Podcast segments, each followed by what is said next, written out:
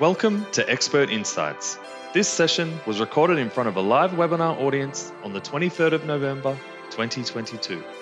The topic is Burnout Prevention and Interventions for Health Professionals.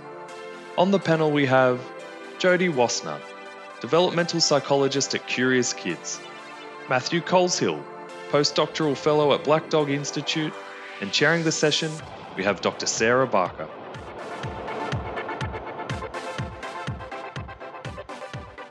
A warm welcome to everybody to Burnout Prevention and Intervention for Health Professionals as part of the Expert Insight series. So, to begin with, I'd like to acknowledge country. So, Black Dog Institute would like to acknowledge Aboriginal and Torres Strait Islander peoples as Australia's first people and traditional custodians. I'm in Naarm or Melbourne, and I would like to pay my deep respects to the Wurundjeri people people. And I extend that respect to the traditional owners of all the lands from where we're gathering this evening and any Aboriginal and Torres Strait Islander people we have with us tonight. And we value their cultures, identities, and continuing connection to country, waters, kin, and community. We pay our respects to elders, past and present, and are committed to making a positive contribution to the mental health and well-being of Aboriginal and Torres Strait Islander people across Australia. I'll introduce our panelists for this evening. So I'm Sarah Barker. A warm welcome to you. I have with us this evening Jody Wasner and also Matthew Coleshill. So Jody um, is a has been a supervisor of health professionals for many many years, uh, for about 15 years, as well as a developmental psychologist and acceptance and commitment therapist with Curious Kids. And Jody's also a long-time associate at the Black Dog Institute. So thank you very much for joining us this evening, Jody. And we also have with us Matthew Coleshill. Um, Matthew is a postdoctoral fellow and our lead researcher on burnout in healthcare workers at Black Dog Institute. And Matthew's been involved in the creation of, dare I say, a wonderful resource.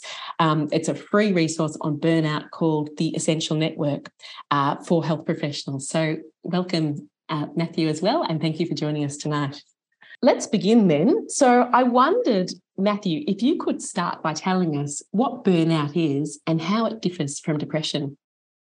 Yeah, so burnout is characterized by uh, three different things a state of exhaustion, which can be physical, emotional, or cognitive, uh, sort of detachment and withdrawal from work, as well as a negative uh, view of someone's own professional contribution. Um, the key aspect of burnout is generally considered to be the state of exhaustion and its association with occupational stress. Um, yeah, I think that's pretty much the nice little yeah. overview there. Yeah. Great, great. Okay, terrific. And if if we think about how people um yes, yeah, so how people respond to that diagnosis, what are your thoughts on that? If how people respond to a diagnosis of say depression versus burnout? Uh so in in terms of the differences between um, depression and burnout, which I probably should have mentioned there as well. Sorry, I missed that little bit at the end. Yeah, um, that's okay. So burnout does have a pretty considerable overlap with depression, um, particularly in terms of the detachment and lowered sense of accomplishment. So they can present pretty similarly. And this is a bit of a point of contention and ongoing discussion sort of around burnout as to whether it's kind of its own syndrome or condition, or if it's really a kind of just a sort of subsection of depression, which is something that I'll be really interested to hear what Jody thinks about that shortly. Um, in terms of the how people respond to the different diagnoses again i think jody will have some interesting input here but one thing we noticed when we were talking to people through the essential network or TEN or sort of trying to promote TEN was that healthcare workers really responded to burnout as kind of a means of seeing if people wanted to access a mental health support service compared to depression. So there seems to be a degree of you know ongoing stigma in relation to depression or that burnout sort of resonates with uh, health professionals more than depression Thanks, Matthew. Jody, I'm really interested in what your thoughts are about people's different perceptions of that um, diagnosis. What have you seen in people's responses to that? Look, personally, I don't have have a firm opinion either way. I think I've had a little bit of a look at Matthew's research, and I know that you know you're probably going to speak more to this later. I know one of the things that you found is that when you looked at some of the treatment aspects, um, that there were some improvements in things like anxiety and depression, but not on the actual burnout. And I think you know, as people that perhaps use diagnostic labels, um, I suppose the purpose of a diagnostic label would be so we can really target the treatment. So having that mismatch, I suppose, makes it a little bit confusing. Um, I think in terms of practitioners' willingness to to take on and accept a diagnosis of burnout, um, you know, we all have cognitions about how we're supposed to be, you know, invulnerable to, you know, we're not supposed to have these big emotions and we're supposed to be stoic and be able to keep going. Um, and sometimes admitting anxiety and depression can be harder, whereas admitting something like burnout, if that helps you to access the help that you need, I think that can only be something positive. Great, Jody. Thank you. So, Matthew, what have been the findings in your research on burnout in healthcare workers in, terms of prevalence? Um, so, as part of TEN, which I'll talk about a little bit later, but there's a sort of a, a digital assessment people can complete as part of the, the digital service. So, we had about 800 or so people between the launch in May 2020 and the end of 2021. So there's another year of data that I haven't haven't got to uh, analyzing quite yet. So about 800 people completed the the burnout measure, and we found that about 90% of those are experiencing disengagement from work due to burnout. So they're in the clinical range on that part of the scale, and about 50% have um, clinically significant significant exhaustion from burnout. So pretty pretty high numbers, unfortunately, um, which I don't think is is too surprising to anybody. Um, this is a fairly biased sample in some ways. So people were self-selecting, as it were, because they were approaching a mental health service. So they they'd already acknowledged that they probably needed some kind of support, and then within this assessment, they were then choosing to complete a measure on burnout. So they probably also thought they might have some concerns around experiencing that. Um, but even so, compared to some other Australian studies that have happened over the last couple of years, the numbers are are relatively similar. Um, I suppose just in addition to burnout as well, we had some pretty high numbers across the board for impaired social and work functioning was about 75% um, in the in the clinical range. Um, about 50% or more of people were moderate um, or moderately severe anxiety, um, and about 66% or more um, were sort of moderate or above on depression. So, yeah, um, all in all, um, it's a pretty pretty uh pretty bad state of affairs. It certainly is. It certainly is. Yeah they're really high and concerning um figures. Yeah thanks for sharing us with that matthew. Um can you tell us a little bit about, about what burnouts look like for the various professions across the different disciplines too? Yeah um so for a lot of our analyses, we we group people together a little bit just to sort of maintain that that robust sample size. So for for the main analyses, we were looking at doctors as one group, nurses and midwives as another, and then allied health, so psychologists and you know social workers and everybody as as a third group, just to kind of get those numbers up. Um, all in all, it, it, was pretty similar across the board. Um, every all of the groups were above ninety percent for that disengagement, and around the same at about fifty percent for um, the exhaustion subscale. Um, we did find one finding where allied health were and this was statistically significant, were um, higher on the disengagement subscale than nurses. But the object of this research wasn't to sort of split hair, you know, kind of go about who's having a worse time. And to put this in perspective, this was that uh, I think about 95% of allied health were in the clinical range for the disengagement, and it was about 90% for nurses. So you're really kind of splitting hairs about who's having a worse time. It's all of the numbers were pretty bad. Um, drilling down a little bit more, I did kind of for this uh, have a look at some of those specific groups. So psychologists and occupational therapists, all within that same range. So it seemed to be about 90 to 95% disengagement, 50 odd percent for the exhaustion. So yeah, not too too much in the way of um, differences between groups, and everyone seems to be struggling with burnout currently as a health professional. Yeah, and what about the findings in terms of what contributes to burnout across the different disciplines? Yeah, so this is something we haven't really um, looked at within our our data yet, but more widely within the burnout literature, um, prolonged workplace stress caused by sort of long hours, inadequate staffing, workload, lack of job control, which is quite common in health professionals as well, um, potentially poor leadership, though I don't want to make too many comments there. Um, those tend to be the sort of the core factors that contribute to burnout. Um, but burnout originally was very much focused on health professionals. I think in the last few years, it's kind of expanded outwards into the corporate world and things like that. From um, how you can see how a lot of these factors might be common there as well. But burnout originally had this this sort of emotional component to it in terms of the exhaustion, and you can see how healthcare kind of prompts a lot of these unique emotional distresses relative to to other sectors. So, you know, the higher emotional burden, you're caring for unwell patients who are physically and mentally unwell, or, or or, either the potential for violence in the workplace because of this, and also just being exposed to traumatic events as, as part of your your job. These are all kind of you know a strong emotional burden um, that can mm-hmm. contribute to burnout. Mm, and distressing stories too that health professionals are hearing. Yeah, thank you, Matthew. Jody, about half of your work has been purely dedicated to supervision of various health professionals over the last 15 years. Um, what, what kinds of health professionals have you been providing that supervision to? Yeah, I'll just clarify. I used to work predominantly as a practitioner, and then I slowly started to do a little bit of supervision. Um, and that demand has increased very, very significantly. And I think for me, I've made a decision. I'm, I'm probably 50 50 now. And I've made a decision that I'd like to be prioritizing supervision at the moment because, as Matthew quite rightly said, one of the issues of burnout is this concept of demand versus resources. And everyone is short staffed and under resourced. And, um, you know, I myself was feeling it great. You know, you cannot get to the number of people who are demanding your help. So to me, I feel like doing supervision almost gives me the ability to sort of, you know, filter out and help more people at once, if that makes sense. Um, but back to your question. So I um, I work predominantly with young people and their families. So I supervise mostly psychologists working with young people, um, but I also see a number of other types of professionals. I um, supervise a few uh, developmental pediatricians who um, are really keen to learn more about the sort of work that we do so they can help their families in a you know in a more in-depth way.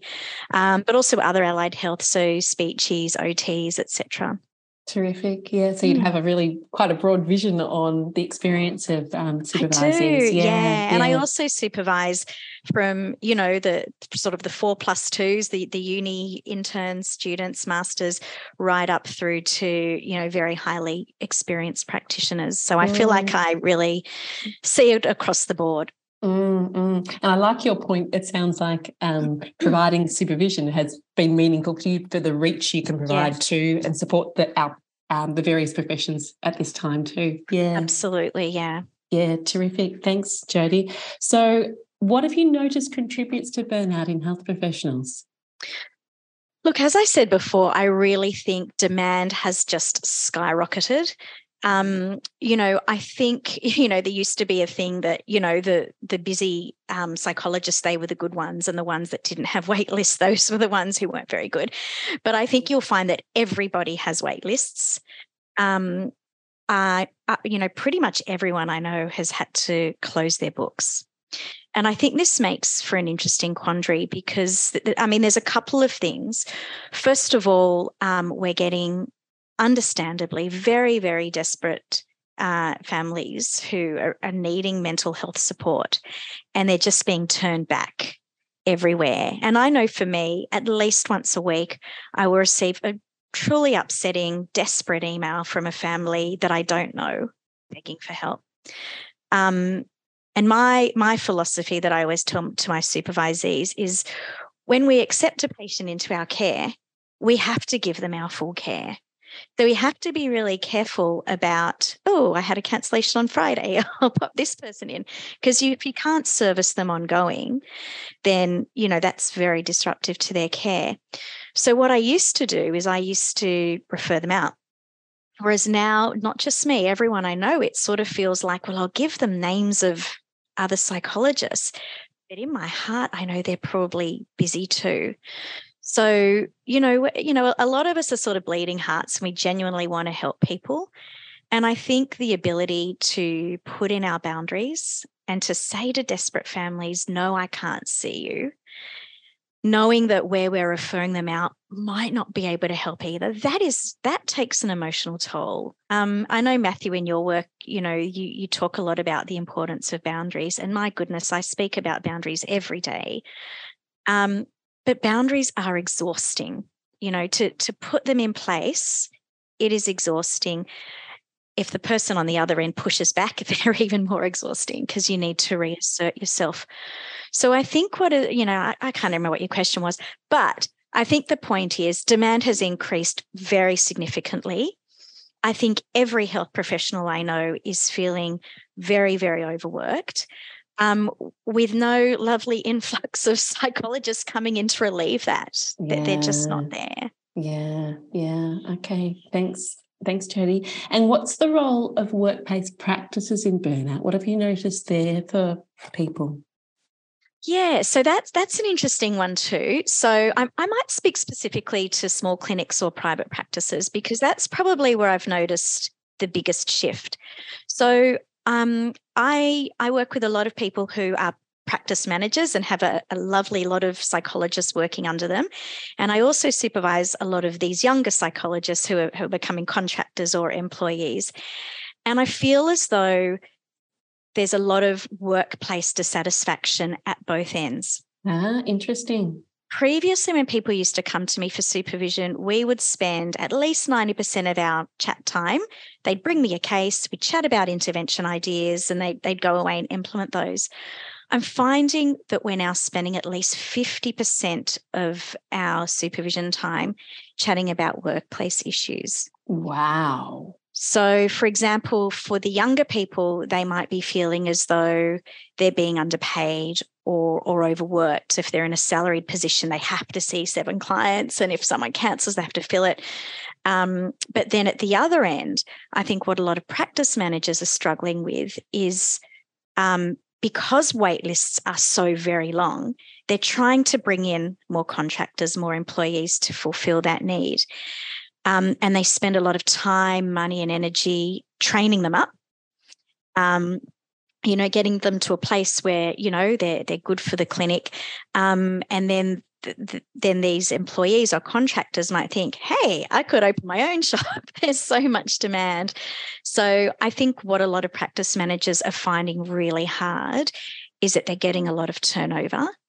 And so that's really hard on them. It's hard on their reputation as a business. But also, you know, if you're a practice manager and two people have walked last week, you're ob- obligated to service their, you know, 40 patients and you've got nowhere to put them.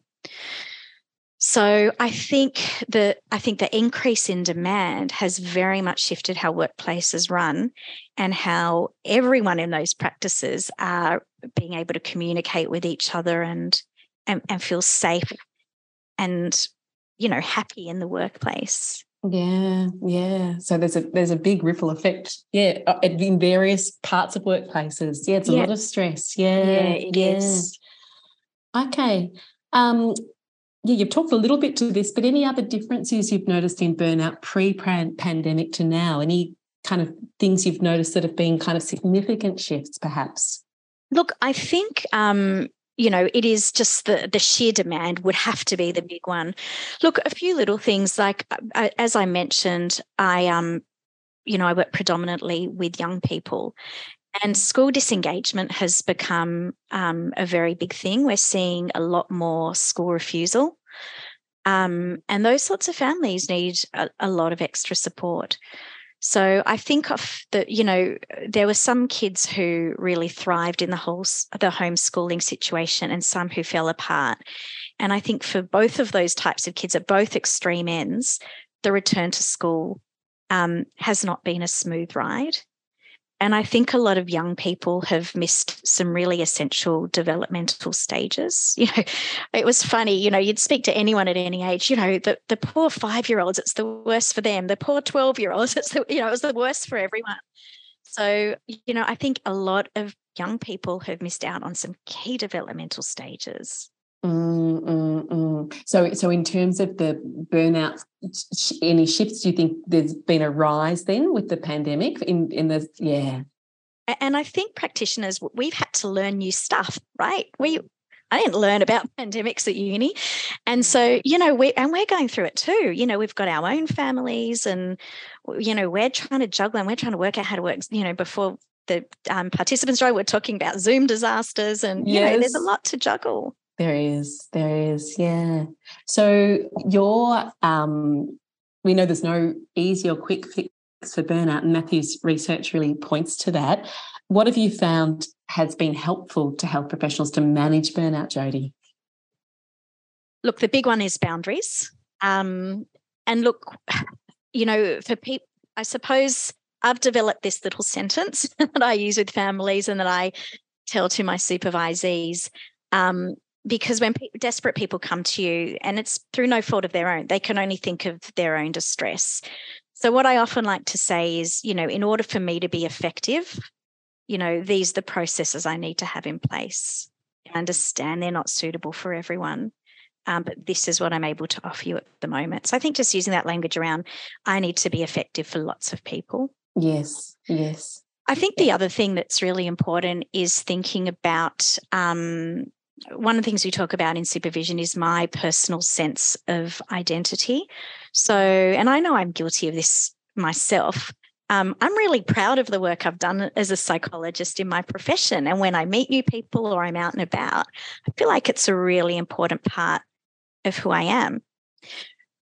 But if you're the kind of person for whom that's your big thing and, and possibly your only thing, then I think that the impacts of, of burnout would be so much more significant. So we need to talk about making sure that you build up, you know, sort of the other wonderful things in your life. Um, you know, hobbies or, you know, we we know this stuff, right? We call it activity scheduling with depressed people. Sure. but we need to we need to find our zhuzh and we need to find the things that that make us happy outside the workplace.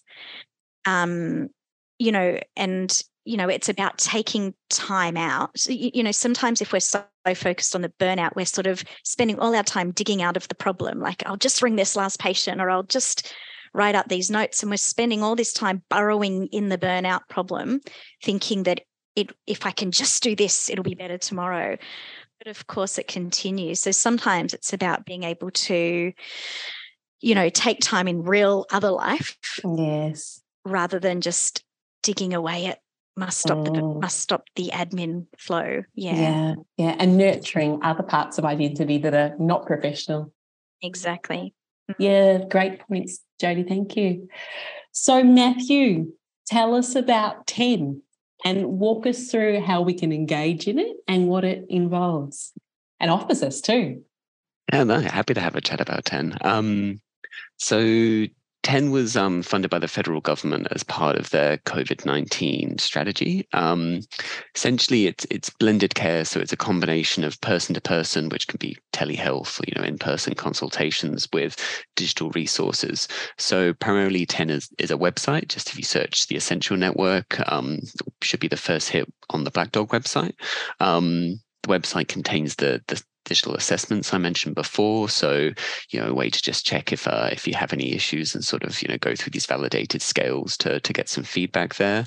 Um, and there's these a whole, are all anonymous, aren't they? Yeah, Matthew? they're all anonymous. Yeah, um, so no account needed to register or anything like that. You can just go straight on the website. Um, with the surveys, there is some information we collect. So I, I, mentioned before we had some information about professions that we could break down, but all of that is optional. So you can just go onto it and just do the just do the um the instruments or the sorry the questionnaires and, and leave them afterwards if you don't want to add any other information. Um, there's a load of other resources on there. So self-guided things. So navigating burnout is the big one that I'll probably mention a little bit later. But um, yeah, yeah, just a lot of self-help resources linked to partners. So hand in hand as a peer support service, um, this way up, um, just a lot of online resources that people can work through um, in their own time, essentially. And then there's also some details to go through that website to have up to five free consultations with a psychiatrist or clinical psychologist um, through the Black Dogs Clinical Service. And all of that's not attached to Medicare. So, yeah, just five free consultations that people can go along to as a health professional. Brilliant. What a great offering. So needed and so important. Um, yeah, at this time. Great. Thank you. Um, and healthcare workers can be concerned about accessing uh, support due to fears of mandatory reporting and, and things like that. What have been some of the considerations in creating TEN um, and making it really acceptable to healthcare workers? Yeah, the um the concerns around mandatory reporting were were central to the development of TEN and sort of liaising with the different stakeholders, so the RACGP and other professional organisations and APS and the such. Um, so we do have a bit of a, a resource on on TEN itself, just kind of going through mandatory reporting to sort of alleviate some of those concerns, which has been one of the more accessed pages. Ah, um, interesting. In addition to ah. that, it's sort of you know factors like you don't need to have an account in order to go onto the website. You can just kind of oh. go on yourself. It's completely anonymous, which poses me very interesting problems as a researcher when I, then want to look at this type of data. But it's, yes. It's, you know, you don't know. it's not really very standardized, and you can't say who is who in this type of thing, or if it's the same person coming back. Which we've had some creative ways with web analytics to get around that.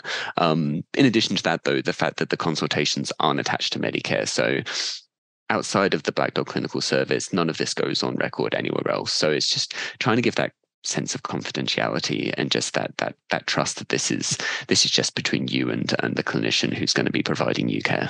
Okay, and what about the response of healthcare workers to the benefits of TEN? What have you what has been the response? Yeah, it's been really positive. So we ran an observational study where we recruited about 150 healthcare or health professionals to use um, use TEN for about six months. And there was you know, part of it was just looking at what people enjoyed on the service, and also, as I'll talk about in a minute, um, some of the sort of the, the mental health benefits they had from engaging with the service in this way.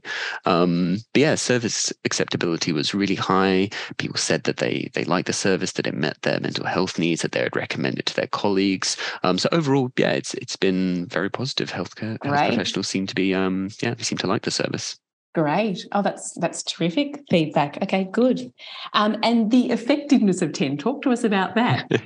um, so, over that six month study, we did see small but significant improvements in anxiety, depression, um, work and social functioning, as well as um, general mental health. So, it's hard to sort of separate this out from um, just kind of spontaneous remission because it, it, was just a single arm study where we didn't have kind of a, a no treatment control or anything like that but it seems to be fairly positive. Um, also, to to speak to those improvements, uh, we saw no no improvement in burnout um, over those six months. So that might indicate that that maybe the the other things were genuine improvements from using the service. But um, certainly the lack of improvement from burnout was a big concern for us in conjunction with those earlier findings that the, the scale of burnout was was really quite substantial in the people who were who are coming to the service so yeah that led to us developing navigating burnout as a as a better way to to help people experiencing it yeah, and tell me about the change in navigating burnout. What did that involve? So it was a single page originally on burnout, is that right? Yeah. yeah so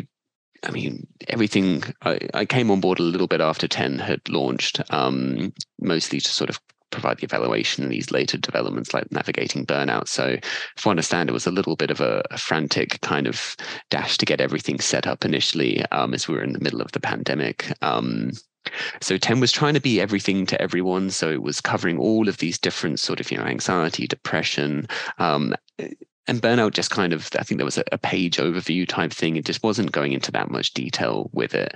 Um, so yeah when we saw the fact that uh, there was no improvement from engaging the ser- with the service we sort of put a put some more time and effort into developing this self-guided cbt course. Um, yeah which we think is quite good. We haven't run any evaluations on it yet but we're pretty proud of it. And it yeah looking forward to seeing what people think yeah, hopefully it makes a difference. Certainly the modules look excellent. I've had a look at them. They look, yeah, they look they look terrific. Yeah. Um, okay. Yeah. And what's been the uptake like in general and across various professions for TEN? Yeah. So it's it's been quite interesting because there's a few few differences here and there. So in terms of the people completing those digital assessments, it, it's predominantly nurses. So I think about a third of the people completing those assessments who then go on to report their profession. Um, there could be some more people who don't report their profession due to concerns and differences in concerns around mandatory reporting between different health professionals, which has been um, something else we've noticed as well. Um, but yeah, mostly nurses for the digital assessments. Uh, I think about a third, as I said about 30% allied health or so, and then about 20% doctors. Um, for the interesting for the clinical service, so the people going through tend to then have those five free consultations. Doctors actually jump up quite a lot, where I think doctors then become about a close to a third, and it's only 20% nurses. So it's interesting to see there's this bit of a, a shift where doctors seem more likely to go through to the clinical service, um, and then other groups are less likely. Mm-mm. And I guess the confidentiality of that service, um, yeah, the no Medicare reporting, that really is very reassuring for a lot of people. Yeah, great, great. That's great that there's that been that access. Um, yeah, any challenges in getting healthcare workers to access it, Matthew? It's just been getting it out there. Um, yeah. Black Dogs marketing and communications team, they've done a fantastic job sort of pushing TEN. Um, but it, it can be just be so hard to sort of promote awareness. Um, peer endorsement is always the one you really want. So people finding the service themselves or hearing about it and then sharing it with their colleagues. Um, but certainly through through the observational study and the comments people have left and the feedback, you have some interesting things where somebody might say, "Oh, this is really great. I haven't heard about this before. Um, you should go to the professional bodies and get this out there." And then you look up their profession and go, "Actually, you know, the APS was a stakeholder on this and oh, was promoting it. But it's just it's and I'm sure everyone here can has experienced the, just the email fatigue and just that constant spam of things. And if you know you have your routine professional bodies coming through and it's buried at the bottom of an email, it's it's so easy to miss this type of stuff. So yeah, the biggest challenge has just been getting getting TEN out there really. Sure, sure. Yeah. Well, hopefully, yeah. Tonight we have lots of people, yeah, uh, having a look at it and and um, yeah, telling others about it too. Good. Um, yeah, the app usage was really low when you had the, the TEN on the app, and then you had a much bigger response on the website. What do you think that was about? Yeah, it was it was interesting. So initially, um, we in addition to the sort of the the five free consultations TEN was a website as well as an app. So the website was all anonymous in exactly the same state it was now. And then we we had this app as well which functionally were identical. They had all the same things on them but people did have to make an account to use the app just because of the quirks of how it worked. Um, but what we were seeing is it was just much lower usage. Um, and i think initially we thought it would be the other way around where the website was just kind of this second thought and the app was the main focus. Um, yeah it was interesting to see that people didn't really use it that much um, potentially that registration and the concerns around um, anonymity and mandatory reporting might have been a little bit of a barrier. Um, my personal hunch is probably just people being a bit sick of having dozens of different apps for things on their phone. Um, and particularly when they realize there's a website there which has all of the same things on. Um, yeah, people just decided not to download it. But then interesting enough, as I mentioned with people in the studies, uh, some of the main feedback we got was people wanted an app. So you're stuck in this unfortunate middle ground of you, uh, you can't be right where you ask people and they say they want an app and then they don't use the app. Yeah, sure, sure. And there probably has been some app fatigue. I think probably particularly during the years of the pandemic too. There's often been an app for many things. Yeah, yeah. Okay, good. What about your most, I'm always curious with research, the most surprising research finding you've had, Matthew, throughout this research on the Essential Network? Yeah, it's a really good question. Um, so I suppose there's a couple. Um, initially, in light of the, the talk we've had about mandatory reporting and how when TEN was being designed, this was very much in mind. So the consultations being separate from Medicare. Um, we did ask a few questions in that observational study about um, the consultations and if people would be happy for there to be you know, a fee to use this service um, or if they would be happy with it being on Medicare. Um, and about 90% of people in that study said they'd be happy if it was on Medicare. So this was completely contradictory to what we'd seen before. Um, potentially um, the study did have a very large cohort of nurses. I think it was about 80, 85% of the, the sample was um, nurses who were in that study. So we did see that there's some differences between groups with mandatory reporting and the, the concerns around that, where doctors were generally the people who were the most concerned and nurses in allied health were less worried about it. So maybe that was a bit of a a reason for that that finding. Um, also, the study was quite naturalistic, so maybe a lot of these people weren't considering using that service, so they they didn't really think it would be too much of a they they weren't too worried about it.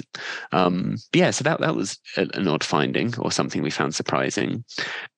And then with the um the the online assessments as well um, there was a little question in there just about whether or not COVID 19 had impacted their mental health. And despite these really, really concerning and severe um, mental health measures we were seeing, um, I think it was pretty much straight down the middle, um, indifferent, neither agree nor disagree as to whether or not COVID impacted these like the the people completing the assessments mental health, which, yeah, was a little bit contradictory to some of the findings you see in the literature, um, and then also just the fact that burnout and other and other measures were so high, but yeah, people didn't seem to think that COVID had been a contributing factor. Wow, how interesting. How interesting. Jody, what do you make of that? that surprises me. yeah, no, same. Yeah. I don't know. I mean, I I just feel like um, you know, I think one of the things that's really changed since COVID is how much we um, work online off Zoom. Um, I think we know social connection is so important and far fewer people, not just health practitioners, everyone, you know, offices in the city are, are empty. So, you know, I feel like there's that. Um, so yeah, and I and I also think that you know, Sarah, you you and I talked about this the other day. The idea that when we're working from home, it can you know kind of be a little bit nice in your slippers and no commute, etc. Um, but there are those sort of subtle social emotional factors that that we don't consider which is you know the little things we know like going outside and chatting to people and buying a coffee you know whatever it is um, but also how you spend your breaks so are you having a true lunch break or are you putting on a load of washing and you know getting getting other stuff done so i mean yeah I believe your results, Matthew, but I'm, I'm just surprised. I, I would have thought things had shifted. Yeah, yeah, that's yeah, very, very, very interesting to me too. Um, yeah, okay. So if so, I guess just talking to that, to what extent do you think telehealth then being able to provide health professionals being able to provide telehealth has negatively or positively affected burnout, Jody? Yeah, look, I think it's hard to say. You know, I, I, get really mixed responses to the people I chat to.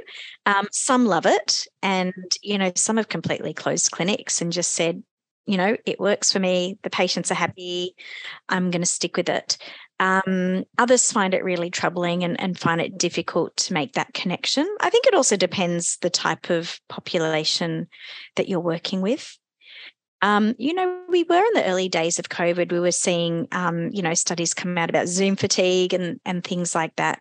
And I think there is something very different about, you know, I know I sit in this one spot that you can see me in a lot yeah. of hours of yeah, a lot of days. Yeah. Um, yeah. So I suppose it's really about making sure that you're putting in some some really good strategies. So making sure that you do go for a walk in your lunch break.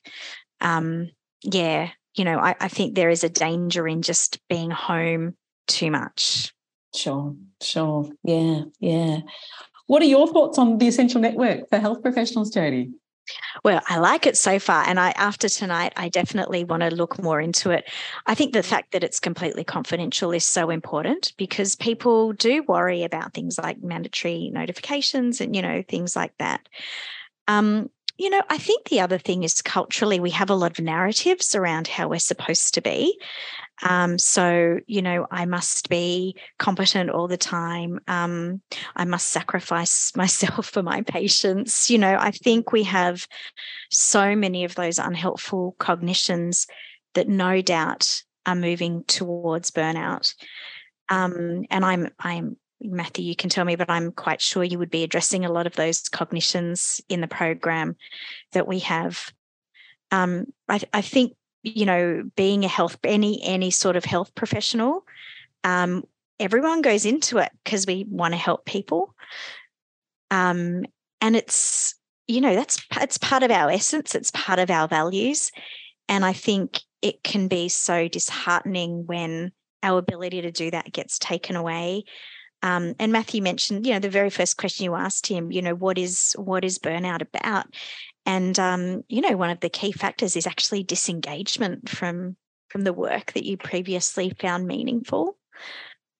You, I mean, you know, I'm an ACT therapist and I love metaphors, and I'm not I'm not going to do this justice, but it's something Muhammad Ali said. Oh, great! Um, yeah, I can't remember the exact quote. That's okay. But it's yeah. something about he's sort of moving towards this mountain right uh-huh. and the uh-huh. mountain you know is is meaningful but you, you keep kind of getting distracted by the little pebble in your shoe mm. and i think mm. as a health practitioner we need to think as the mount of the mountain as our patients like this yeah. is why we do what we do i'm not even talking about my self-care i'm talking about we do it because we we care for the patients we want to make a difference and i think the pebble in the shoe can often be things like the case notes or you know the gp letters or the traffic you know getting into work all those all those little things um, that can really make us lose sight of why we're doing what we're doing.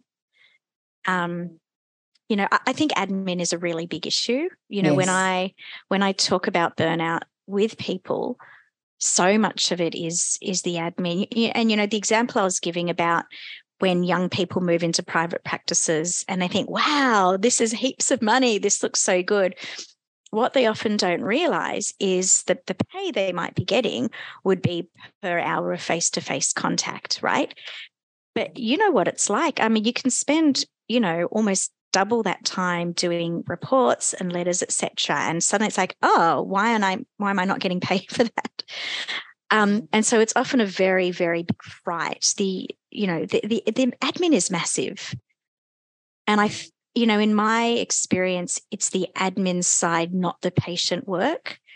Um, with a lot of psychologists that can just make them go, I just can't keep up anymore. Yeah, yeah, it's a bit, it's a big load, isn't it? And it's mm. important that it gets done and it gets done well because it's part of that care. But yeah, yeah, so yeah, and that's learning to manage that. It is. Yeah. It is. Yeah. Yeah. So it, so it sounds like a lot of your work is connecting, reconnecting people to the value of their, yeah. their value of the work and yeah. what they, the meaning they attach to that. Yeah. Absolutely. Absolutely.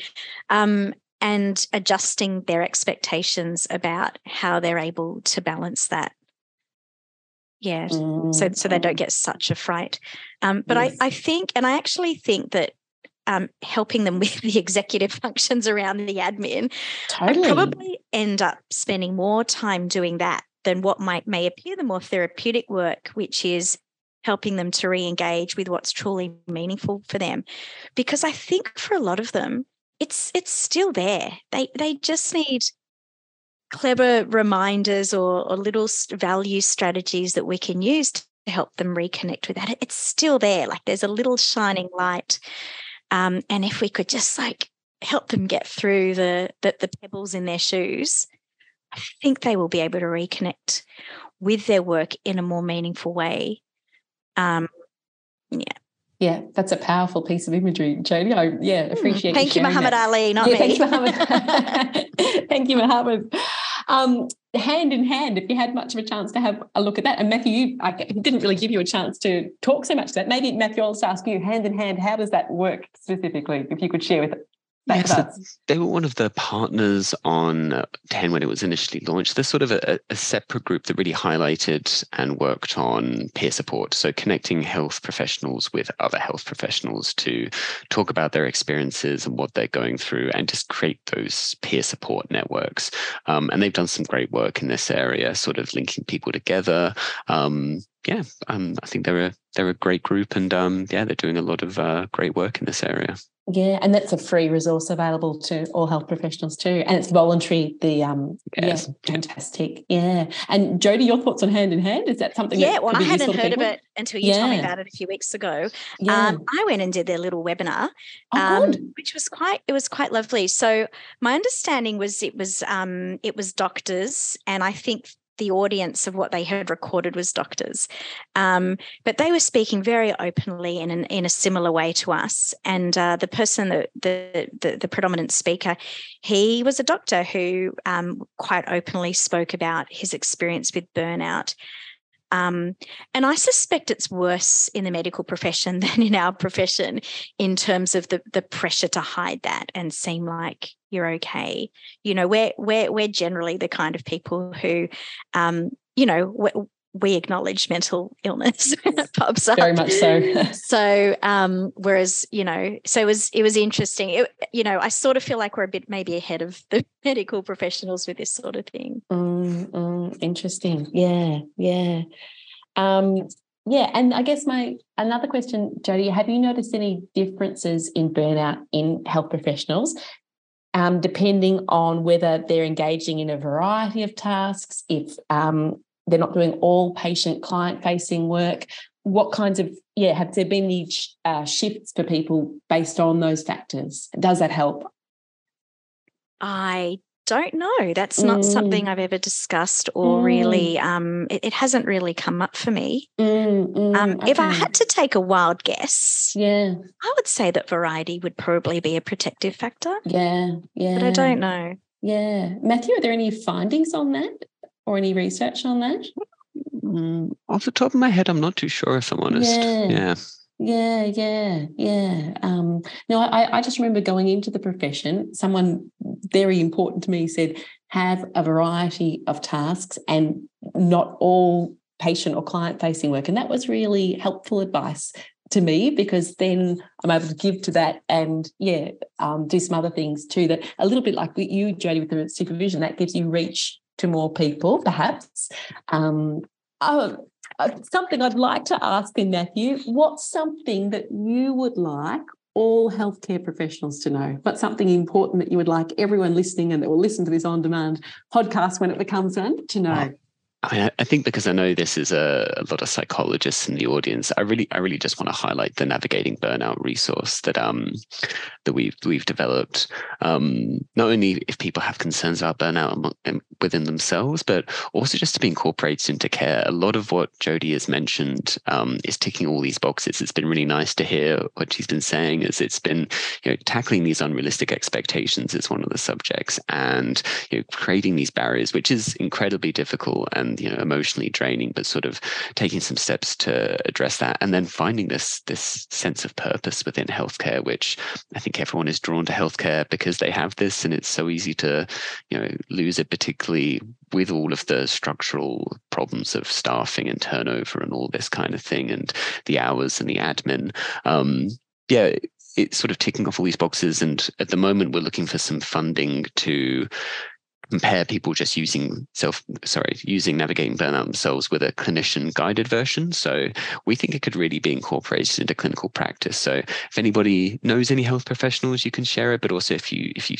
treat any health professionals um, as a psychologist it can be yeah we hope it's going to be something that people can look to for some guidance on better supporting and, and treating burnout yeah, well, it, that would be a really helpful resource. I think that sounds wonderful. Yeah, thank you very, very much. It's a great, um, great suggestion.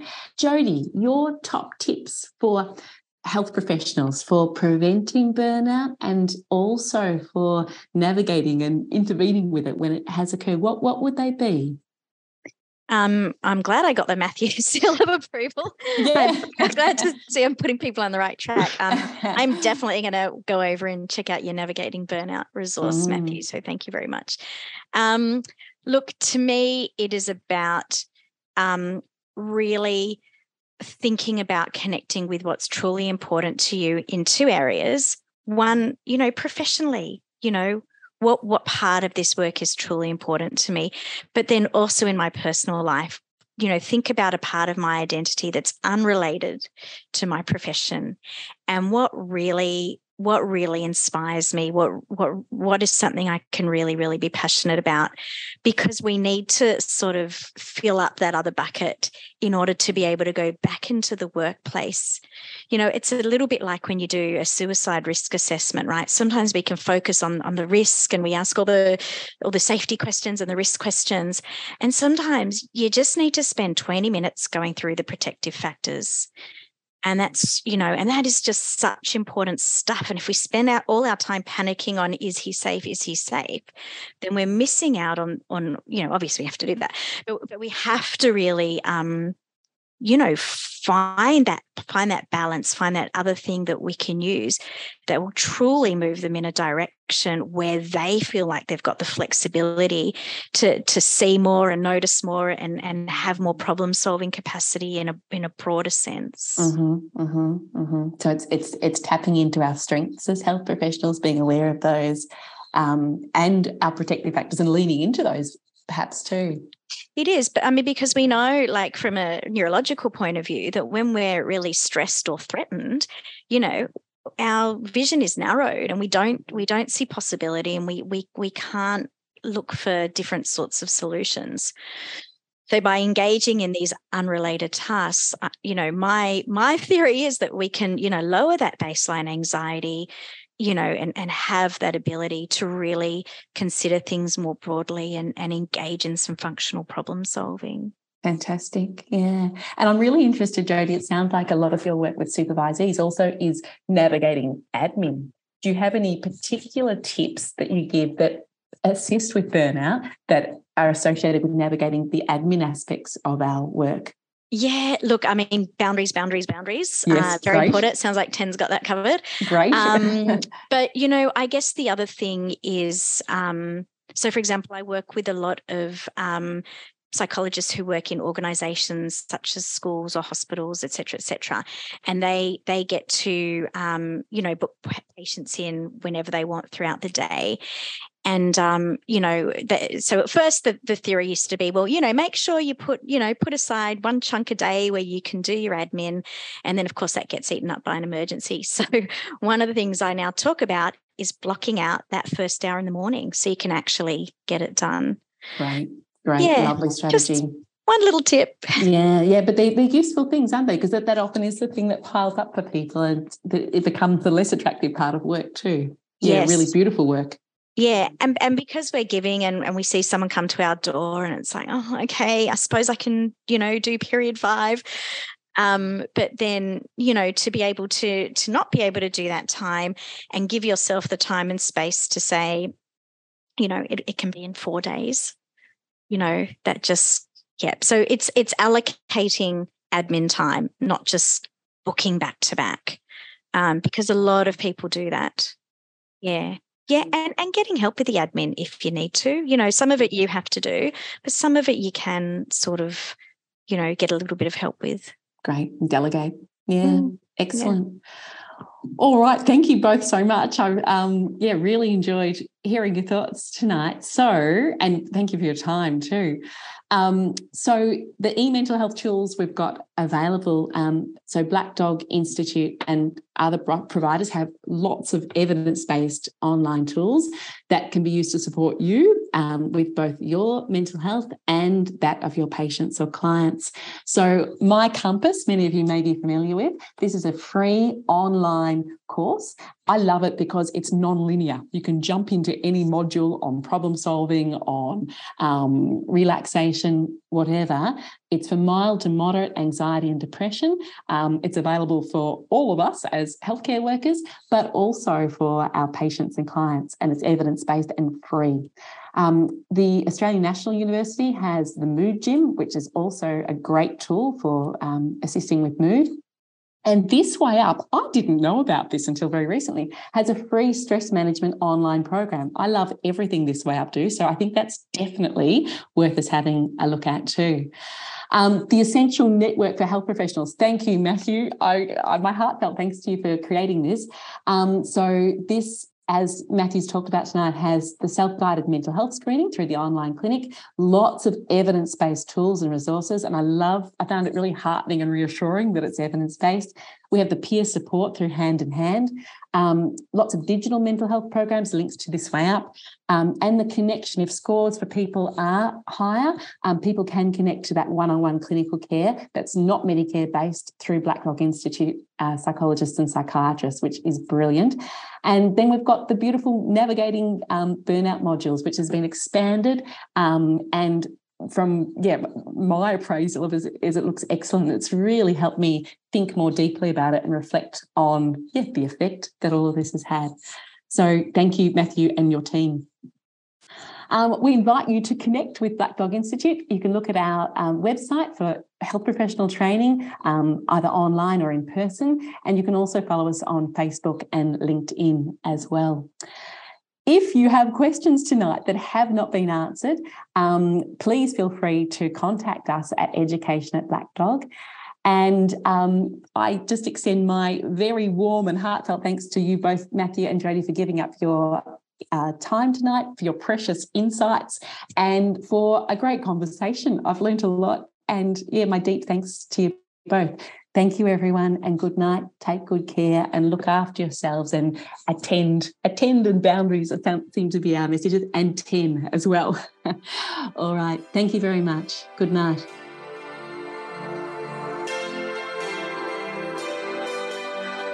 Thank you for listening. If you'd like to hear more of our podcasts, subscribe to and review Black Dog Institute on iTunes or your preferred podcasting platform. If you're interested in knowing more about our educational programs and research, please visit our website at blackdoginstitute.org.au.